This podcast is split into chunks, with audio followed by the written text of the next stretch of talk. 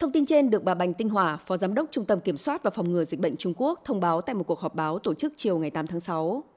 Bà tuyên bố, Hiện tại, chuỗi lây truyền của thành phố đã được ngăn chặn một cách hiệu quả. Các ca lây nhiễm thứ cấp của các cụm dịch gần đây đều là những trường hợp trong các khu vực cách ly theo dõi. Đợt dịch lần này đã giành được kết quả mang tính giai đoạn. Tuyên bố của quan chức này được đưa ra sau khi Bắc Kinh không ghi nhận trường hợp COVID-19 nào bên ngoài khu vực cách ly trong 5 ngày liên tiếp và không có khu vực nguy cơ cao mới nào được phát hiện cho đến chiều ngày 8 tháng 6. Đây cũng là lần đầu tiên kể từ 22 tháng 4, Bắc Kinh không có ca bệnh mới nào trong ngày.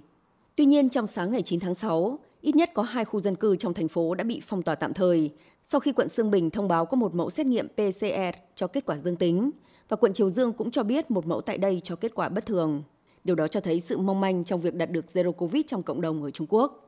Trước đó, trong chiều ngày 8 tháng 6, theo người phát ngôn chính quyền Bắc Kinh từ Hòa Kiến, thành phố sẽ đẩy nhanh việc nối lại sản xuất một cách có trật tự ở các quận không bị hạn chế bởi COVID-19. Từ ngày 9 tháng 6, Bắc Kinh bắt đầu dỡ bỏ các hạn chế ở quận Phong Đài, bao gồm việc chấm dứt quy định làm việc tại nhà đã thực hiện từ ngày 31 tháng 5 và nối lại phương tiện giao thông công cộng, cũng như mở lại dịch vụ ăn tối tại các nhà hàng cùng với các phòng tập thể dục và dạp chiếu phim với giới hạn 75% sức chứa. Theo Ủy ban Y tế Bắc Kinh, thành phố đã báo cáo tổng cộng hơn 1.800 trường hợp COVID-19 từ 22 tháng 4 đến 3 giờ chiều ngày 8 tháng 6.